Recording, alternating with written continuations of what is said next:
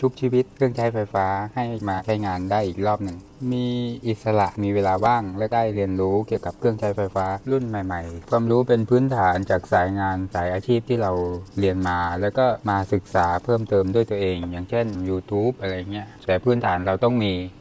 จบเกี่ยวกับไฟฟ้ากำลังครับ จะมีบางเคสพวกเครื่องใช้ไฟฟ้าเนี่ยมันจะพังในลักษณะที่แตกต่างกันไป เป็นเคสใหม่เราก็ต้องเรียนรู้เพิ่มเข้ามาใหม่ อาจจะปรึกษาเพื่อนช่างบ้าง เป็นอาชีพเสริมจะทำหลังจากเลิกงานจากงานประจำหรือว่าเป็นวันหยุดเสาร์อาทิตย์ อุปสรรคก็คือหาอะไรบางตัวที่มันค่อนข้างหายาก ค่าตอบแทนก็พออยู่ได้ เพราะว่ามันเป็นอาชีพเสริมครับ ก็ที่ผ่านมาก็ดีแล้ว แต่ก็ต้องดีขึ้นไปเรื่อยๆครับ